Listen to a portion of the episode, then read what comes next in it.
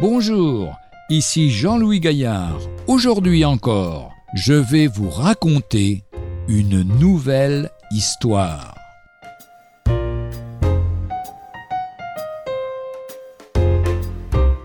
Si j'avais su. Près du château de Balmoral, en Écosse, une dame simplement vêtue, surprise par une averse, cherche refuge dans une ferme. Bonjour madame, dit-elle à la fermière, j'ai été surprise par la pluie pendant ma promenade. Me rendriez-vous le service de me prêter un parapluie pour retourner chez moi?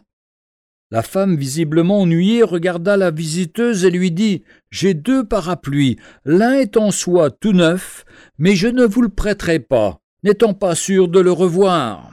Tenez, voilà l'autre.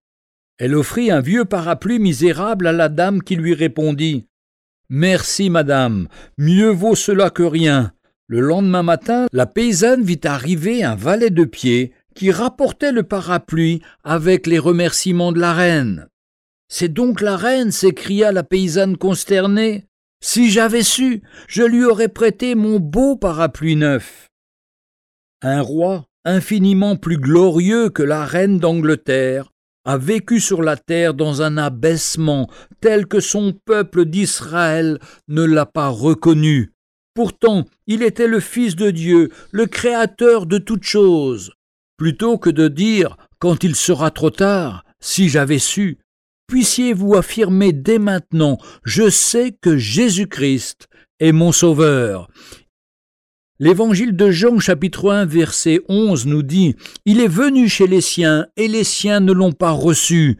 Et encore dans le livre d'Ésaïe au chapitre 53 versets 2 à 5 Il n'avait ni beauté ni éclat pour attirer nos regards et son aspect n'avait rien pour nous plaire, mais il était blessé pour nos péchés, brisé pour nos iniquités.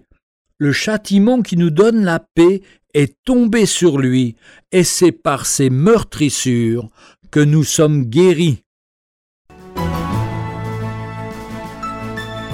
Retrouvez un jour une histoire sur www.365histoire.com.